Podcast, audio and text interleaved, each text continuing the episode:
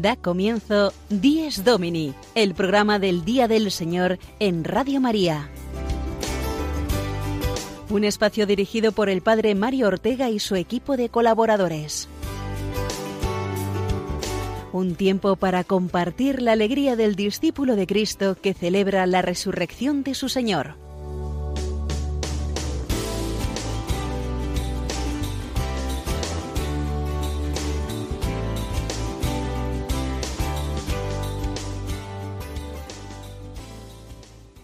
Buenos días, queridos y mañaneros oyentes de cada domingo. Bienvenidos a una edición más del programa Dies Domini. Hoy duodécimo domingo del tiempo ordinario y recién estrenada la estación del verano. Recibid un afectuoso saludo de quien nos habla, el Padre Mario Ortega, y de todos los que realizamos este espacio del Día del Señor en Radio María. Saludamos igualmente a nuestra querida Sofía Lobos, que, fiel a su cita semanal, aquí la tenemos ante los micrófonos. Buenos días, Sofía. Buenos días, Padre Mario. Saludamos con muchísima alegría, como siempre, a nuestros queridos oyentes que nos acompañan fielmente madrugando cada cita dominical a las 8 de la mañana. Ya van subiendo las temperaturas tanto en Roma como en España y se nos va el mes de junio habiendo entrado de lleno en este caluroso verano.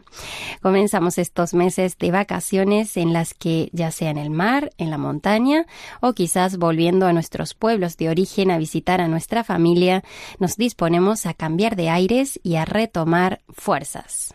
Nosotros también, ¿verdad? No es que vayamos a dejaros sin programa, amigos, pero sí que veréis que durante estos meses el formato del mismo variará un poco y seguramente algunos días hacemos el programa mm, un poco diferente.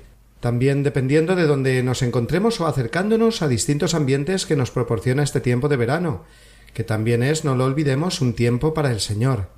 Pues sí, padre, nosotros también estamos esperando esas ansiadas vacaciones, pero sobre todo es muy importante que nos organicemos bien para que en este tiempo de ocio no desatendamos a nuestro espíritu, olvidándonos de Dios y del prójimo será muy interesante que recorramos con nuestros queridos oyentes, como ha dicho Padre Mario, distintos ambientes en los que se puede vivir la vida cristiana, también en una atmósfera de vacaciones, en familia o entre amigos. Por ejemplo, para los jóvenes están los campamentos de verano. Llega el momento en el que muchas parroquias y movimientos organizan estas acampadas para los más jóvenes, iniciativas como también hacer el Camino de Santiago o una peregrinación a un santuario de los tantos y tan maravillosos que tenemos en España. Justo, ya estamos eh, dando a nuestros oyentes algunas pistas de cómo y dónde realizaremos algunos de nuestros programas este verano. Pero no vamos a adelantar aún acontecimientos y vamos a centrarnos en nuestro programa de hoy, que centraremos más bien sobre la figura del Papa, del sucesor de San Pedro, porque estamos a muy pocos días de celebrar esta fiesta, la fiesta de los apóstoles San Pedro y San Pablo y es una oportunidad magnífica para recordar al Papa en nuestra oración, porque así eh, nos lo pide él continuamente, ¿verdad? No os olvidéis de rezar por mí, dice a cada momento. Vamos, por tanto, a entrar ya en contenido y para ello cuéntanos, Sofía, en el sumario, qué es lo que nos trae nuestro Dies Domini de hoy, 25 de junio.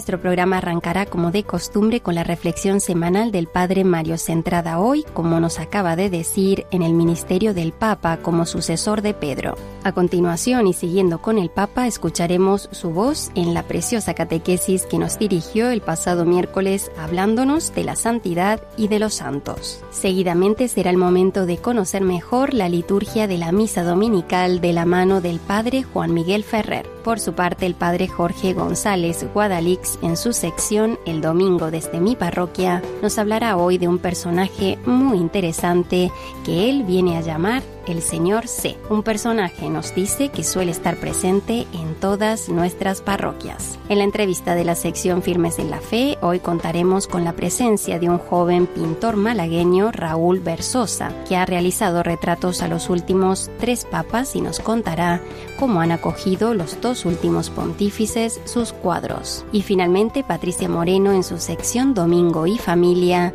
hoy hablará con Teresa y Julio, que con sus hijos han peregrinado recientemente a Fátima con motivo del centenario de las apariciones de la Virgen en aquel lugar.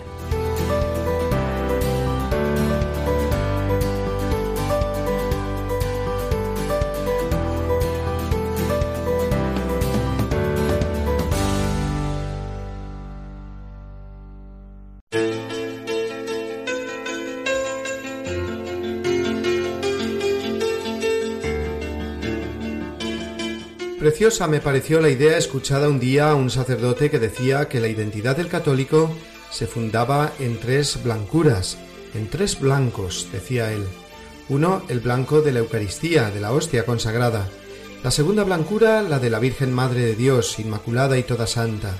Y la tercera blancura, el Papa, su figura blanca, que es para nosotros la promesa viva de Cristo de que el ministerio encomendado al apóstol San Pedro continúa vivo, puro, blanco, y continuará así hasta el final de los tiempos. De este modo, fundados en la promesa de Jesús y en la acción del Espíritu Santo que guía a la Iglesia, el católico siempre mira al Papa con esa mirada de fe, descubriendo en él al vicario de Cristo, al pastor que la providencia en cada momento histórico nos regala. Importa sobre todo esta mirada de fe, que nos hace vivir unidos vitalmente al Espíritu de Dios que guía a la Iglesia con la certeza de recibir puro el Evangelio y abundante la caridad. Creemos en la Iglesia apostólica, fundada sobre los apóstoles y no sobre ninguna otra doctrina o parecer personal, fundada sobre los apóstoles, y el primero de ellos, Pedro, roca, llamado así por Cristo para expresar la solidez de este ministerio, el sencillo y humilde pescador de Galilea fue constituido roca firme de la fe. Jesús mismo rezó y reza para que su fe no decaiga, para que confirme la fe de todos sus hermanos cristianos.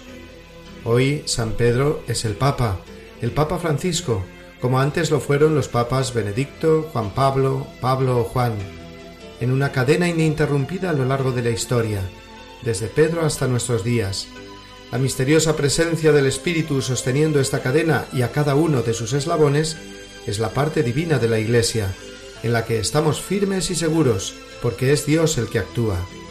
Además, la Iglesia es humana, y cada papa es un hombre, peregrino discípulo de Cristo como todos lo somos. Cada pontífice tiene su historia, su carácter propio, su estilo, su modo de hacer o de decir, y resulta también muy humano, para bien o para mal, que a cada uno se le intente definir por ello. Juan Pablo II, el gran viajero de Dios, defensor de la familia y de la vida. Benedicto XVI, el pastor que pone su sabiduría e inteligencia al servicio humilde de la fe. Francisco, el Papa que no deja de subrayar la caridad operante y la misericordia urgente, concreta, personal, hacia los más pobres, llevándonos así a lo esencial del Evangelio. Pero es que cada Papa en su momento histórico nos lleva a lo esencial del Evangelio, el Espíritu Santo se manifiesta también en esta diversidad humana para conducirnos a la unidad en Dios. La Iglesia Apostólica caminó así desde el principio, San Pedro y los demás apóstoles, San Pablo como los apóstoles y con ellos siempre, con Pedro siempre, aunque eran tan distintos y tan distinta fue también su misión. La Iglesia camina así, guiada por el sucesor de Pedro y por los sucesores de los demás apóstoles, que son los obispos. La fiesta de los apóstoles Pedro y Pablo, que estamos muy próximos a celebrar, nos recuerda ante todo la urgencia de mirar con fe esa armoniosa conjunción de la parte divina y de la parte humana en la Iglesia, a tener una devoción clara al Papa, por lo que es y representa, un deseo ardiente de empaparse de su magisterio y sus indicaciones pastorales, superando así cualquier otro juicio puramente humano, porque es en esa docilidad al espíritu que sostiene la Iglesia cómo camina la misma Iglesia.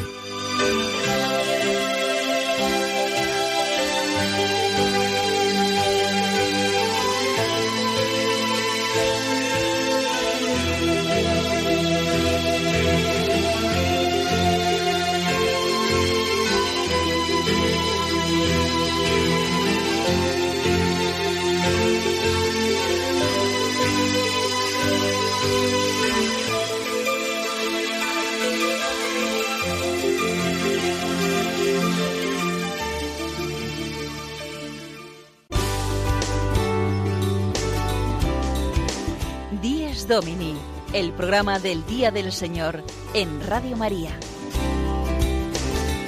Un tiempo para compartir la alegría del discípulo de Cristo que celebra la resurrección de su Señor.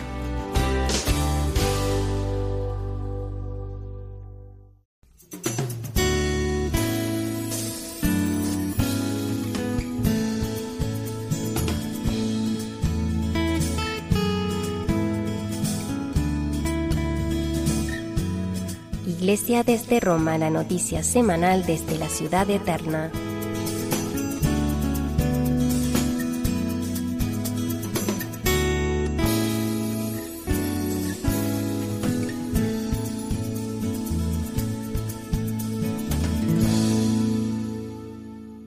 El Papa Francisco continúa en sus audiencias de los miércoles en la Plaza de San Pedro con el tema de la esperanza cristiana en la catequesis de esta semana explicó cómo un motivo claro para tener esta esperanza viva son los santos, intercesores nuestros en el cielo, que nos muestran además que el ideal de la vida cristiana no es inalcanzable. El pontífice tejió un mensaje lleno de luz y de esperanza al recordarnos que cuando invocamos a los santos los hacemos presentes en nuestra vida concreta y que por ello, aunque somos polvo y débiles en nuestras fuerzas, aspiramos al cielo y mantenemos la esperanza de ser santos. Pero vamos a escuchar el resumen de esta catequesis que él mismo hizo en español. Queridos hermanos y hermanas, nuestra vida como cristianos está marcada por la presencia poderosa de la mano de Dios que nos sostiene y también por la asistencia discreta de los santos que son hermanos y hermanas mayores, que han recorrido nuestro mismo camino, que han sufrido nuestras mismas penalidades y que viven ya para siempre con Dios. Su existencia nos asegura que la vida cristiana no es un ideal inalcanzable, sino que es posible con la gracia de Dios. La carta a los hebreos define la presencia de los santos en nuestra vida con la expresión una nube ingente de testigos. Ellos nos rodean invisiblemente y su compañía e intercesión se hace evidente en los momentos culminantes de nuestro caminar cristiano, como en el bautismo, donde por primera vez se invoca su intercesión para que Dios nos ayude en la lucha contra el mal. En el matrimonio, para que conserve en el amor y la fidelidad a los esposos que inician el viaje de la vida conyugal. Y en la ordenación sacerdotal, donde toda la asamblea guiada por el obispo implora su intercesión en favor del candidato y así también en otras circunstancias de nuestra peregrinación. Somos polvo, pero amasados con el amor de Dios, y que fieles a esta tierra amada por Jesús, caminamos decididamente hacia la patria definitiva, guiados por una sólida esperanza.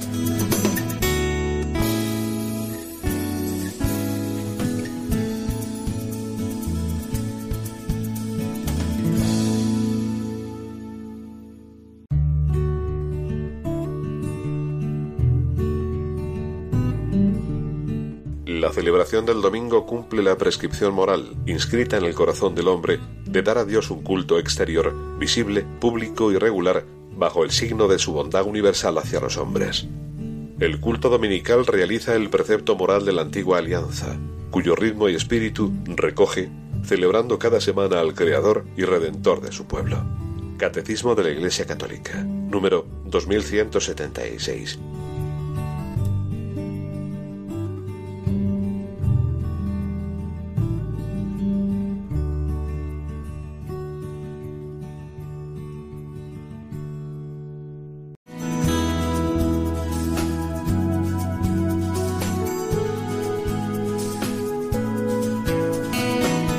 Vamos mejor nuestra misa dominical, el apunte litúrgico semanal de don Juan Miguel Ferrer.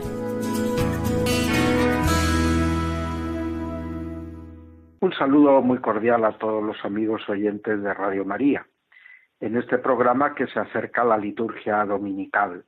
Una vez que la Eucaristía ha comenzado, y aquí está el desarrollo de la celebración, lo primero que nos encontramos es que el sacerdote, y a veces acompañado por los ministros, caminan hacia el altar.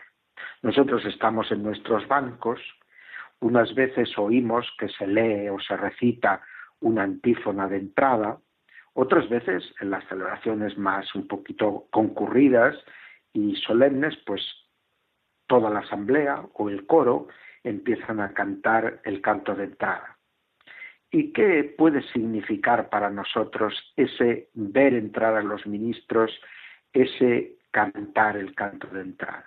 Bueno, mm, en la liturgia, en la ordenación general del misal romano, se nos dice que esa antífona o canto de entrada tiene la voluntad de aglutinar a la asamblea, hacernos tomar conciencia de que somos el pueblo de Dios reunido para escuchar su palabra, para alabarle y para recibir de él la gracia y la bendición en el sacramento sobre todo. Pero también nos presenta pues el misterio que estamos celebrando. Cuando se trata de una fiesta concreta o de un tiempo litúrgico de los que llamamos fuertes, la antífona de entrada o el canto de entrada enseguida nos meten en la dinámica de ese tiempo, de ese misterio.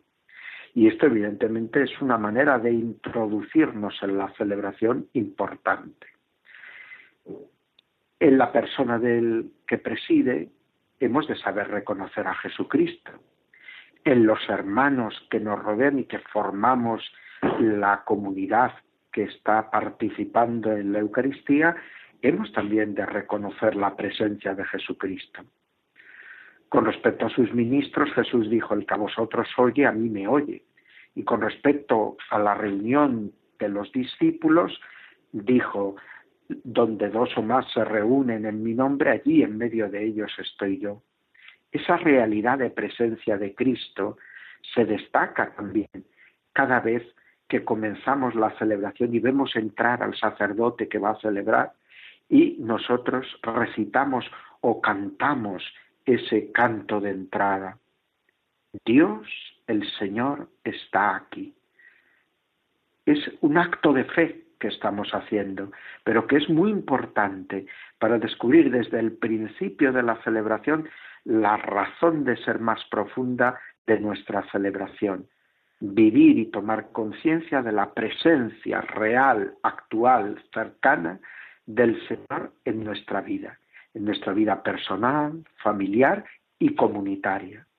Y saber hacer experiencia de esta fe que no es una idea personal solamente, sino que es la comunión con la fe de toda una comunidad y que me hace sentirme vinculado a estos otros miembros de la comunidad hasta el punto de ver que formamos un cuerpo.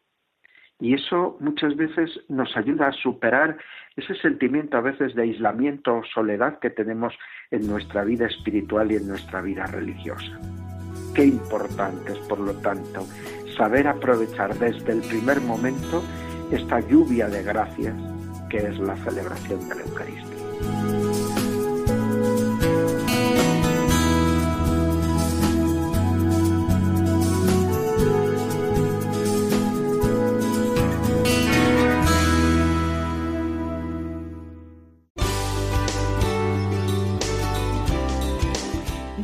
Domini el programa del Día del Señor en Radio María. Un tiempo para compartir la alegría del discípulo de Cristo que celebra la resurrección de su Señor.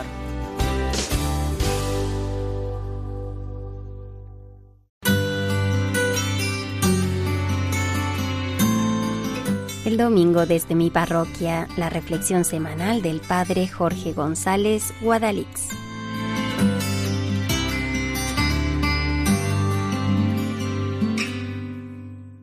Muy buenos días una vez más, queridos amigos de Radio María. Quiero hablarles hoy del mayor colaborador que existe en toda parroquia que se precie. Seguro que lo conocen, o al menos que lo van a identificar enseguida. Se trata del señor C. Y el caso es que sin conocer muy bien su identidad, todos coinciden en afirmar que es alguien extraordinariamente poderoso en sus manos tiene la capacidad de transformar el mundo. De él dependen proyectos importantes. Los grandes y poderosos le señalan como el único capaz de transformar radicalmente nuestro mundo. Y no les digo nada a nuestras parroquias. Sin embargo, su identidad permanece celosamente oculta. Todos se refieren a él como Señor C. Seguro que ustedes mismos han hablado de él que se han referido a su persona. Posiblemente sin darse siquiera cuenta, se refieren a su inmenso poder. Ponemos ejemplos. reunión de parroquia. Tres temas sobre la mesa. Caritas ante la demanda creciente de ayuda de cada vez más personas, el mercadillo parroquial para vender cosas y darnos a conocer al barrio, de organizar la catequesis y los proyectos con niños. Después de mucho debatir, se llega a las siguientes conclusiones. Caritas, sencillo. Se abre el despacho en horario determinado, se atiende, se les ayuda a buscar trabajo, se pide colaboración al ayuntamiento y se buscan fondos para estaciones de emergencia. Rastrillo parroquial. Se pone fecha, se habla con los comerciantes, se busca gente voluntaria, se monta un bar, se hace propaganda para el barrio y se pide colaboración en las misas. Catequesis. Facilito. Se busca gente comprometida. Se prepara un proyecto para niños fuera de catequesis. Se prepara material adecuado. Se organiza alguna salida con los críos. ¿Se han dado cuenta de que absolutamente todo lo va a hacer el Señor? Sí. Que ha venido a convertirse en el mayor colaborador de cualquier actividad. ¿Y quién es?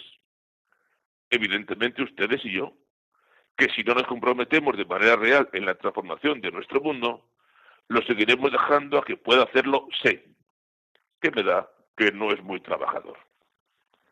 Ya saben, se hace, se pone, se organiza, se coloca, se dice, y al acabar se barre y se recoge. Todo a cargo de ese conocidísimo señor C, que es el comodín de todas las parroquias, al menos el comodín teórico. Es hora de cambiar C por otros nombres. Paquita organiza, Manolo recoge, Don Jesús monta el bar, Juani pide colaboración y Alfonso busca fondos. Verdad que es muy distinto. No me dejen las cosas, por favor, para el señor C, por favor, que se nombra mucho, pero trabaja muy poco. Feliz domingo, amigos y hasta la semana que viene, si Dios quiere.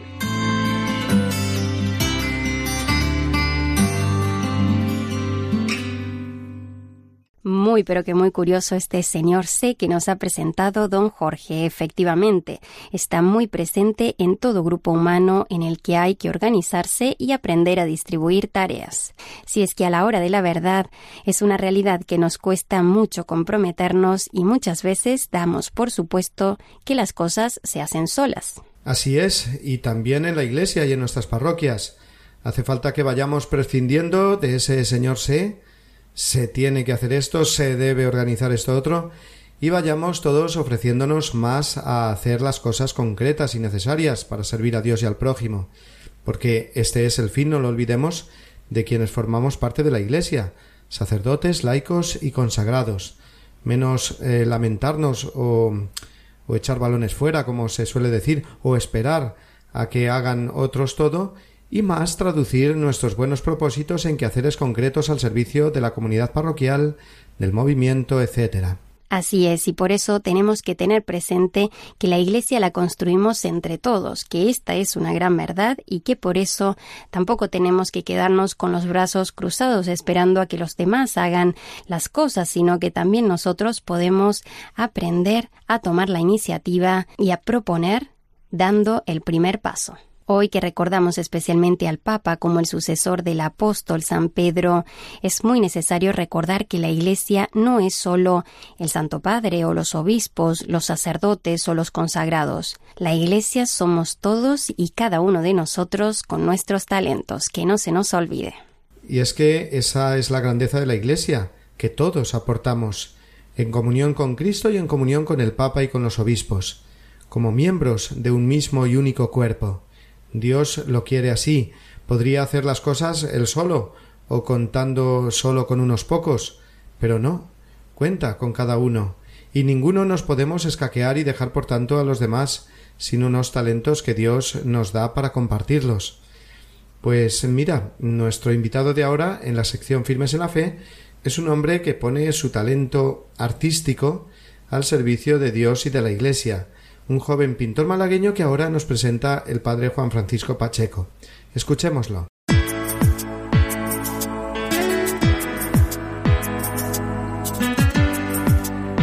Firmes en la fe la entrevista semanal a cargo del padre Juan Francisco Pacheco.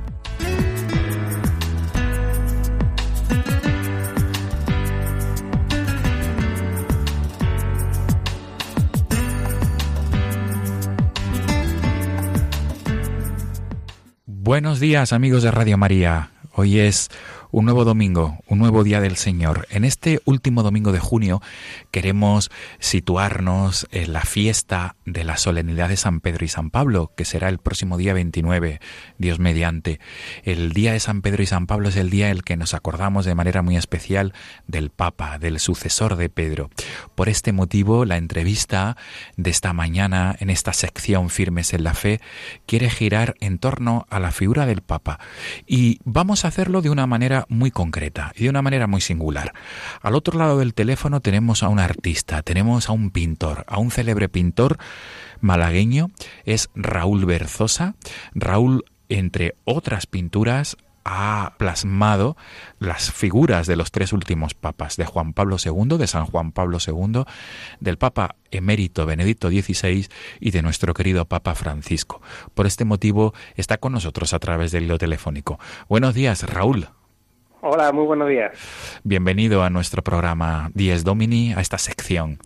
Raúl, Muchísimas gracias. Raúl Berzosa, tú eres un pintor célebre. Podemos utilizar ya este adjetivo porque, porque tus obras ya están dando la vuelta al mundo, Raúl.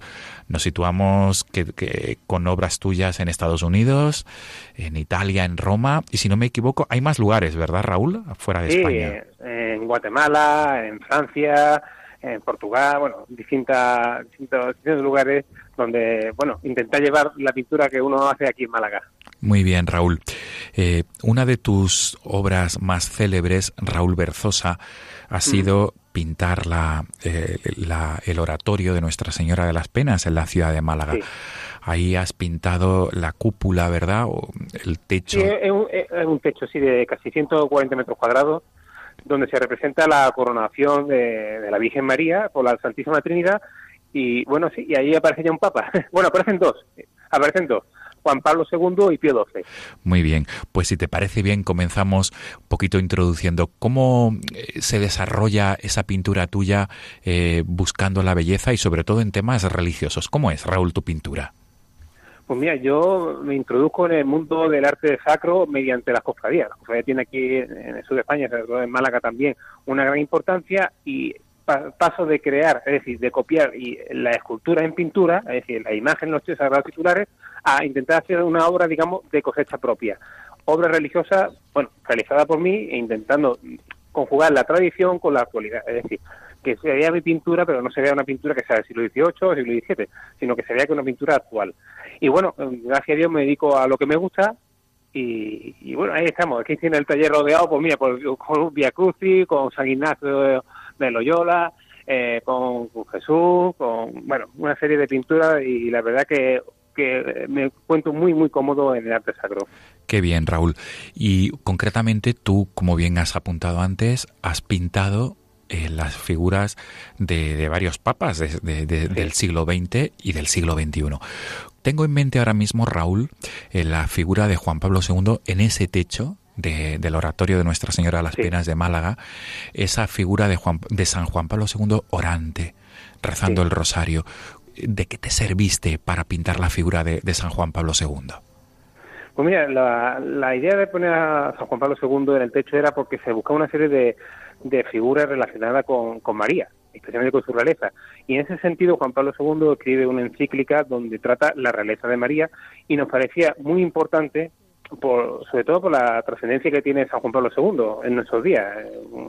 Yo creo que es de los santos más conocidos actualmente. Entonces, nos parecía importante lo que comentamos, una pintura tradicional, pero actual también, una figura de hace pocos años. Entonces se buscó pues esa, esa figura aplicarla en el techo junto a otra, otra serie de figuras como, como Pío XII. Y se eso, se representa a San Juan Pablo II arrodillado, rezando el rosario, un momento de intimidad, diría yo. Muy bien. Raúl, además de San Juan Pablo II y de Pío XII, como bien has, has apuntado, también has tenido ocasión de retratar al Papa Benedicto XVI, el Papa emérito, de poder entregar esa pintura al propio Papa. Y también has podido pintar a nuestro querido Papa Francisco. ¿Cómo, eh, ¿Cómo se desarrolló este trabajo de pintar a los dos últimos papas, Raúl?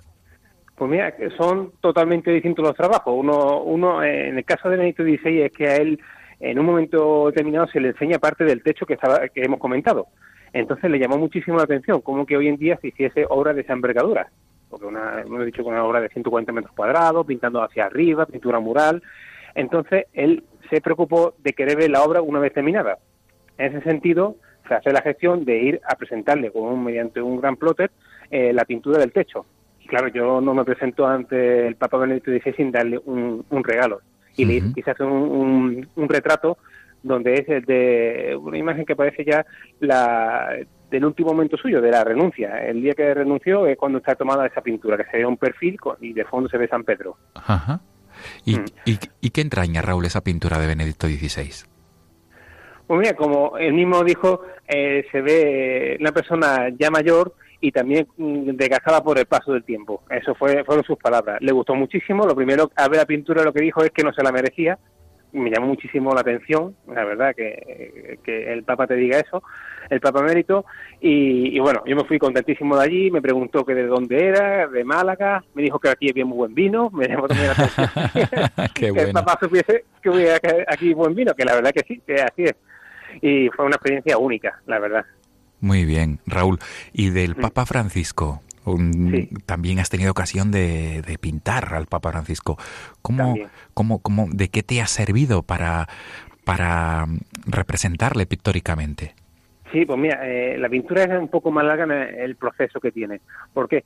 Porque a mí esto me lo encarga eh, la Oficina Filatélica y Numismática del Vaticano para celebrar el 80 cumpleaños del Papa Francisco.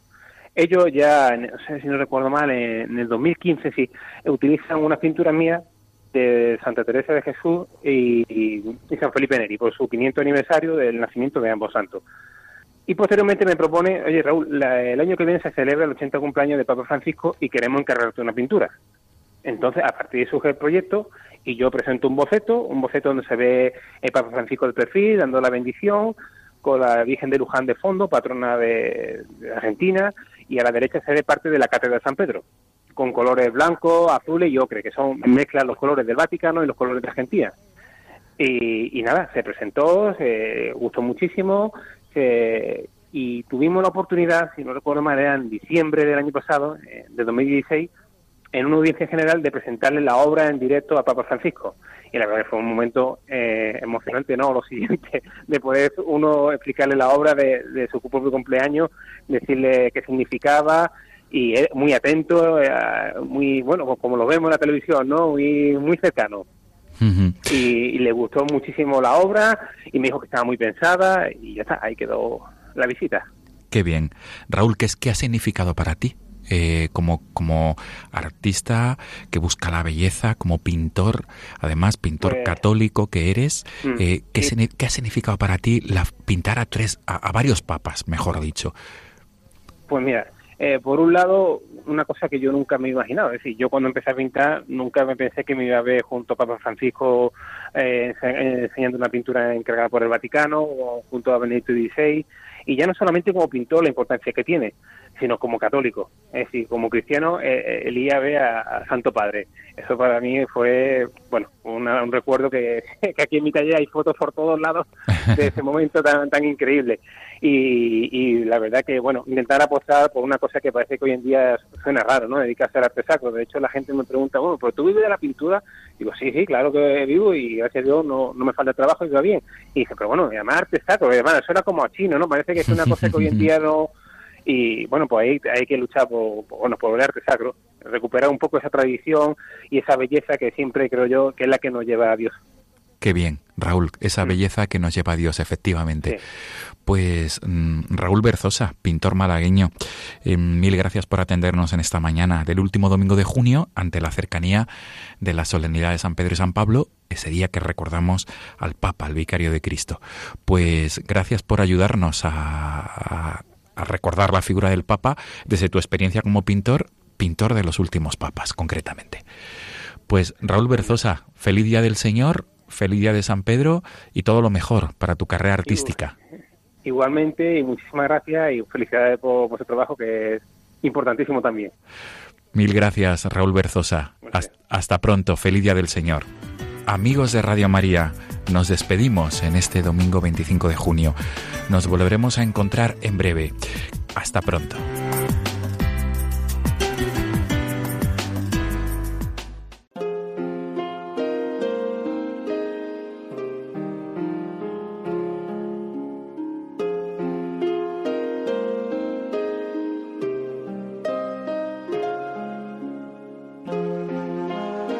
Omnipotente, altísimo, bondadoso Señor, tuyas son la alabanza, la gloria y el honor.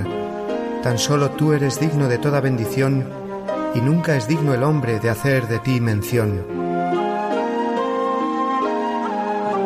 Loado seas por toda criatura, mi Señor, y en especial loado por el hermano Sol, que alumbra y abre el día, y es bello en su esplendor, y lleva por los cielos noticia de su autor.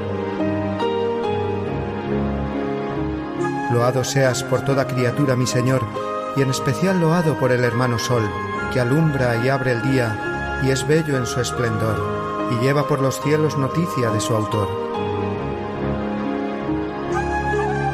Y por la hermana Luna, de blanca luz menor, y las estrellas claras que tu poder creó, tan limpias, tan hermosas, tan vivas como son, y brillan por los cielos, loado mi Señor. Por la hermana agua, preciosa en su candor, que es útil, casta, humilde, loado mi Señor. Y por el hermano fuego, que alumbra al irse el sol, y es fuerte, hermoso, alegre, loado mi Señor. Y por la hermana tierra, que es toda bendición, la hermana madre tierra, que da en toda ocasión las hierbas y los frutos y flores de color, y nos sustenta y rige, loado mi Señor.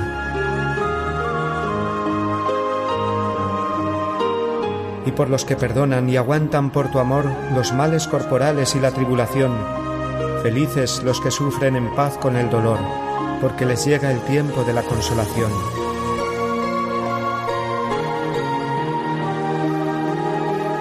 Y por la hermana muerte, loado mi Señor, ningún viviente escapa de su persecución Ay, si en pecado grave sorprende al pecador, dichosos los que cumplen la voluntad de Dios.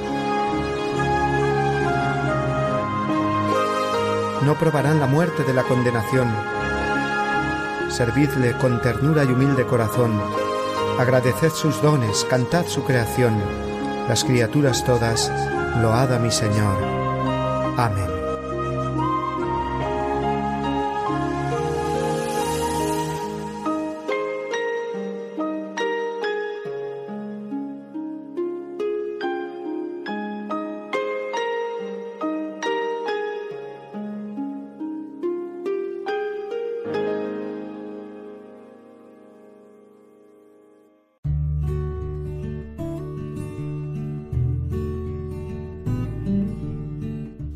Celebración dominical del Día y de la Eucaristía del Señor tiene un papel principalísimo en la vida de la Iglesia.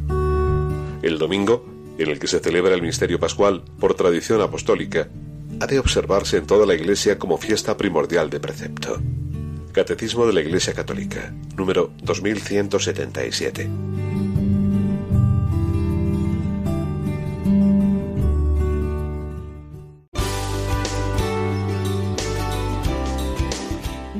Domini, el programa del Día del Señor en Radio María. Un tiempo para compartir la alegría del discípulo de Cristo que celebra la resurrección de su Señor.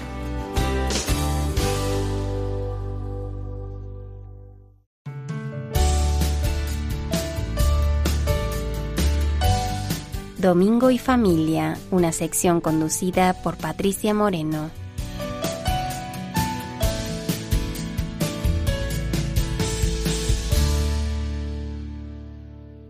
Ya la anunciaba María, la Madre del Señor y Madre nuestra en el canto del Magnificat. Me felicitarán todas las generaciones. Y esto es precisamente lo que ocurrió el pasado mes de mayo, en el centenario de las apariciones de la Virgen de Fátima.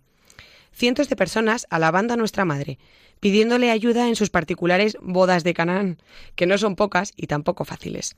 Así somos los hijos, pedigüeños hasta el agotamiento, confiados sin límites y poco agradecidos por olvido. Lo mejor de todo es que nuestra madre, como no podía ser de otra manera, es dadivosa hasta el agotamiento, entregada sin límite y disculpadora de olvidos. No sabe lo que significa la expresión exigir a cambio. Vamos, cualquiera que vea esto desde fuera nos diría que no sabemos el chollo que tenemos y lo que más sorprende es que en infinidad de ocasiones no contemos con ella para nuestro día a día, no recurramos a su sabiduría y a su bondad. Teresa García y Julio Yunta sí han sabido aprovechar este centenario de las apariciones de la Virgen de Fátima para volver de nuevo su mirada a la Madre y recurrir a ella. Este matrimonio, que pertenece a la parroquia de San Fernando, en Cuenca, y que tiene cinco hijos en edades comprendidas entre los 24 y los 13 años, forman parte del movimiento Católicos en Acción, con quienes se fueron a Fátima el pasado mes de mayo, acompañados por su hija menor. Buenos días, Julio. Hola, buenos días. ¿Qué motivos os llevaron al santuario de Fátima? Pues casi todos los años eh, solemos hacer una peregrinación, todo el grupo de católicos en acción, con los chicos, para... Realmente vamos más chicos que, padres, pero bueno. Eso está muy bien. Eh, hacemos una peregrinación y ya habíamos ido a Lourdes y preparamos una peregrinación a, Santiago de Compostela. Y la estuvimos preparando el año pasado, pero providencia divina, por lo que fuera, que no salió y pensamos en Fátima y, nos fuimos hacia Fátima. Y, nada, la verdad es que pasamos unos días allí con la familia muy buenos. llama la atención, sobre todo cuando se reza el rosario, la cantidad de idiomas que se oyen. Sí. y, y la verdad es que es un ambiente de recogimiento que te hace pensar mucho en el tiempo que, que perdemos en, otras cosas, cómo mm. nos lleva todo el ritmo de la vida y muchas veces te planteas estos, estos viajes o estos retiros y demás y, no piensas que sacas tiempo, no puedes sacar tiempo, pero... Y cuando lo haces lo que reporta, ¿verdad? Sí, sí, sí, La verdad es que luego te alegra de hacerlo, aunque cueste, y, sales muy contento. ¿Qué, ¿Qué, cosas hicisteis allí que se suelen hacer en el santuario de Fátima? Mm, con la, el Centro de Acción de Peregrinos ya te propone actividades, pues hombre, hay misas a casi todas las horas, eh, Vía Crucis, el Rosario de las, de las Antorchas por la noche, y bueno, llevamos ya casi todo planificado. Entonces, a misa, como llevamos también dos sacerdotes, pues... Ah, pues eh, entonces ibais muy la misa en la capilla de las apariciones y luego nos preparó don Antonio un vía crucis así improvisado que la verdad es que fue espectacular recorrer aquellas zonas que recorrían los pastorcillos, porque claro, lo que es la basílica y la esplanada es, pues, no te da idea de cómo era aquello en tiempo de los pastorcillos. Pero la zona de Vía Crucis sí, ya te metes por allí por los bosquecillos y, te da una idea de, lo que recorrían los, estos pastorcillos por de que desapareció la Virgen. Luego pues hicimos la, la procesión de las antorchas por la noche. que también es un se reza el rosario y luego se hace una procesión que el ambiente de recogimiento es muy bonito también. Hola Teresa, bienvenida. ¿Recuerdas alguna anécdota que os ocurriese allí o que os dejara huella? Pues sí, la anécdota fue que mm, hay un como un caminito que va desde, yo creo, donde está el rosario así más grande, luminoso ese que tienen allí colgado, hasta la capilla de las apariciones, que la gente lo hace de rodillas. Y bueno, dijimos, bueno, pues vamos a hacerlo. Entonces, pues lo hicimos unas cuantas madres con nuestros hijos. Y luego los chicos se pusieron a hacerlo y una señora les dijo, vosotros no lo hagáis, que no sois pecadores. Y claro, los chicos se quedaron así un poco diciendo, pero bueno, esta mujer, ¿qué, qué nos dice? Claro. Total, que, cogieron y dijeron, no, no, no, nosotros lo hacemos, nosotros lo hacemos. Y ellos siguieron haciendo, pues eso, que era un, sacrificio. Lo que pasa que la mujer diría, ay, pobres críos, porque es muy duro, es duro y, y pesan unas heridas que, vamos, bueno, que nos han durado tres semanas por lo menos. Los chicos, pues eso, ellos llevan la idea de hacer ese sacrificio y lo hicieron. Y, eso, pues la mujer, fíjate, la Virgen decía, hacer sacrificios, pero bueno, yo que sé, ves a los chicos y a veces, yo que sé, que no hagan sacrificios y sí, que los tienen que hacer. Sí. Aunque sean niños. Sí. Y pues como se lo enseñaba la Virgen a los pastorcillos.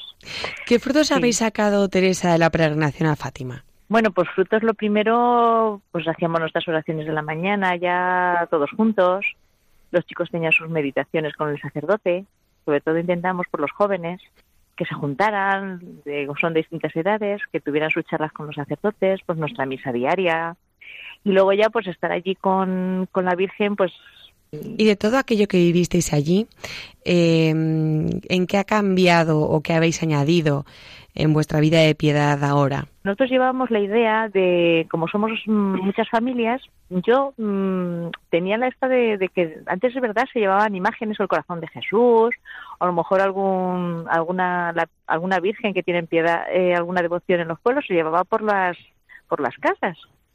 Entonces, pues claro, nosotros ya tenemos chicos más mayores, más pequeños, entonces, yo qué sé, algo que fuera así como que, todos la viéramos en casa y que fuera por la casa y que llamara la atención, porque los mayores ya, pues ya saben lo que son, ya van más a su aire y, y entonces pensamos en una sagrada familia que pasara por las casas. Y bueno, ahí teníamos la idea, pues que si una capillita y tal. Y entonces estando allí eh, comprando recuerdos para, para las familias, pues damos varios matrimonios y dijimos, oye, ¿y si miramos aquí la Sagrada Familia? Y, y fue todo así seguido. Eh, o sea, en media hora eh, encontramos una Sagrada Familia, bueno, que nos pareció muy bonita. En otra tienda de al lado compramos la capillita. O sea, que nada, enseguida lo, lo organizamos y la idea es esa. Ya, bueno, ya ha empezado a funcionar. Claro. Eh, hay una lista de familias y entonces nos lo vamos nos lo vamos a ir pasando y la idea es eso que se rece que se rece a la imagen claro. el rosario lo que tú quieras que pasas por delante de la imagen. Yo a los chicos, venga, llevan venga, pues jo, rezarle un poquito a la Sagrada Familia. Claro, al final es eso, tenerla presente. tenerla presente, exactamente. Así que esa es la idea y bueno, y ya ha empezado a pasar por las casas. Pues Teresa, muchísimas gracias a los dos, a tu marido también, a Julio, por haber compartido vuestra experiencia con nosotros. Un abrazo muy fuerte. Muchas gracias. Teresa García y Julio Yunta pertenecen a la parroquia de San Fernando, en Cuenca, un matrimonio que tiene cinco hijos en edades comprendidas entre los 24 y los 13 años y que forman parte del movimiento Católicos en Acción, con quienes se fueron a Fátima el pasado mes de mayo acompañados por su hija menor.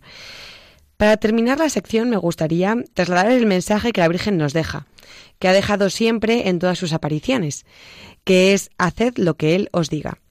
Es nada, porque lo primero que hay que hacer es averiguar lo que Él nos dice. ¿Y dónde lo encontramos? Pues en las escrituras, en los mandamientos, en sus parábolas.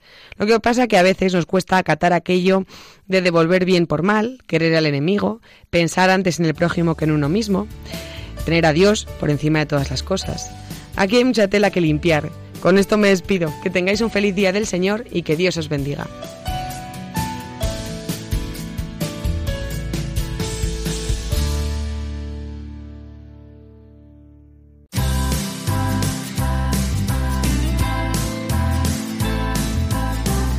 Amigos oyentes, vamos acercándonos a las 9 de la mañana y esto quiere decir que toca ya despedirnos. Hoy hemos tenido especialmente presente la fiesta que celebraremos dentro de cuatro días, el 29 de junio, la fiesta de los apóstoles San Pedro y San Pablo. Precisamente el día anterior aquí en Roma tendrá lugar un consistorio de creación de nuevos cardenales, entre los cuales se encuentra el arzobispo de Barcelona, Monseñor Juan José Omella. Vaya desde aquí nuestra más sincera enhorabuena a la Archidiócesis de Barcelona, que desde esta semana contarán con su obispo como cardenal de la Iglesia Católica. Pues sí, enhorabuena también a toda la Iglesia en España que cuenta ya con un miembro más en el Colegio Cardenalicio. Seguramente que son muchos los fieles que vendrán esta semana a Roma procedentes de la ciudad condal. Vamos también, Sofía, antes de despedirnos, a hablar a nuestros oyentes de una maravillosa campaña que ya está en marcha y que ha partido de esta casa de Radio María. Explícanos un poco en qué consiste. Pues sí, se trata de una campaña de evangelización muy directa y apasionante donde los voluntarios de Radio María y todo el que quiera unirse pueden participar, salir a las calles y dar testimonio de la acción de la radio en nuestras vidas, con la distribución durante el verano de una serie de materiales gratuitos y ofreciendo un montón de testimonios muy pero que muy interesantes podemos encontrar toda la información en la página web www.vuelveacasa.es Radio María al servicio de la nueva evangelización. Iremos dando cuenta del desarrollo de esta preciosa iniciativa, pero ahora, antes de irnos, como cada domingo, recordamos nuestro correo electrónico al que podéis dirigir vuestros comentarios y sugerencias. Dies Domini todo junto y con minúsculas arroba radiomaria.es. Y recordaos igualmente eh, que podéis volver a oír nuestro programa o descargarlo en los podcasts de la página de Radio María, www.radiomaria.es o también en el Facebook eh, del programa tecleando Dies Domini Radio María. Y ahora sí amigos, os emplazamos al domingo que viene deseándoos que paséis un feliz domingo y enviándoos desde aquí una bendición enorme, tamaño familiar. Pues sí, queridos oyentes de Dies Domini, esto es todo por hoy. Que paséis una feliz semana y hasta el domingo que viene, si Dios quiere.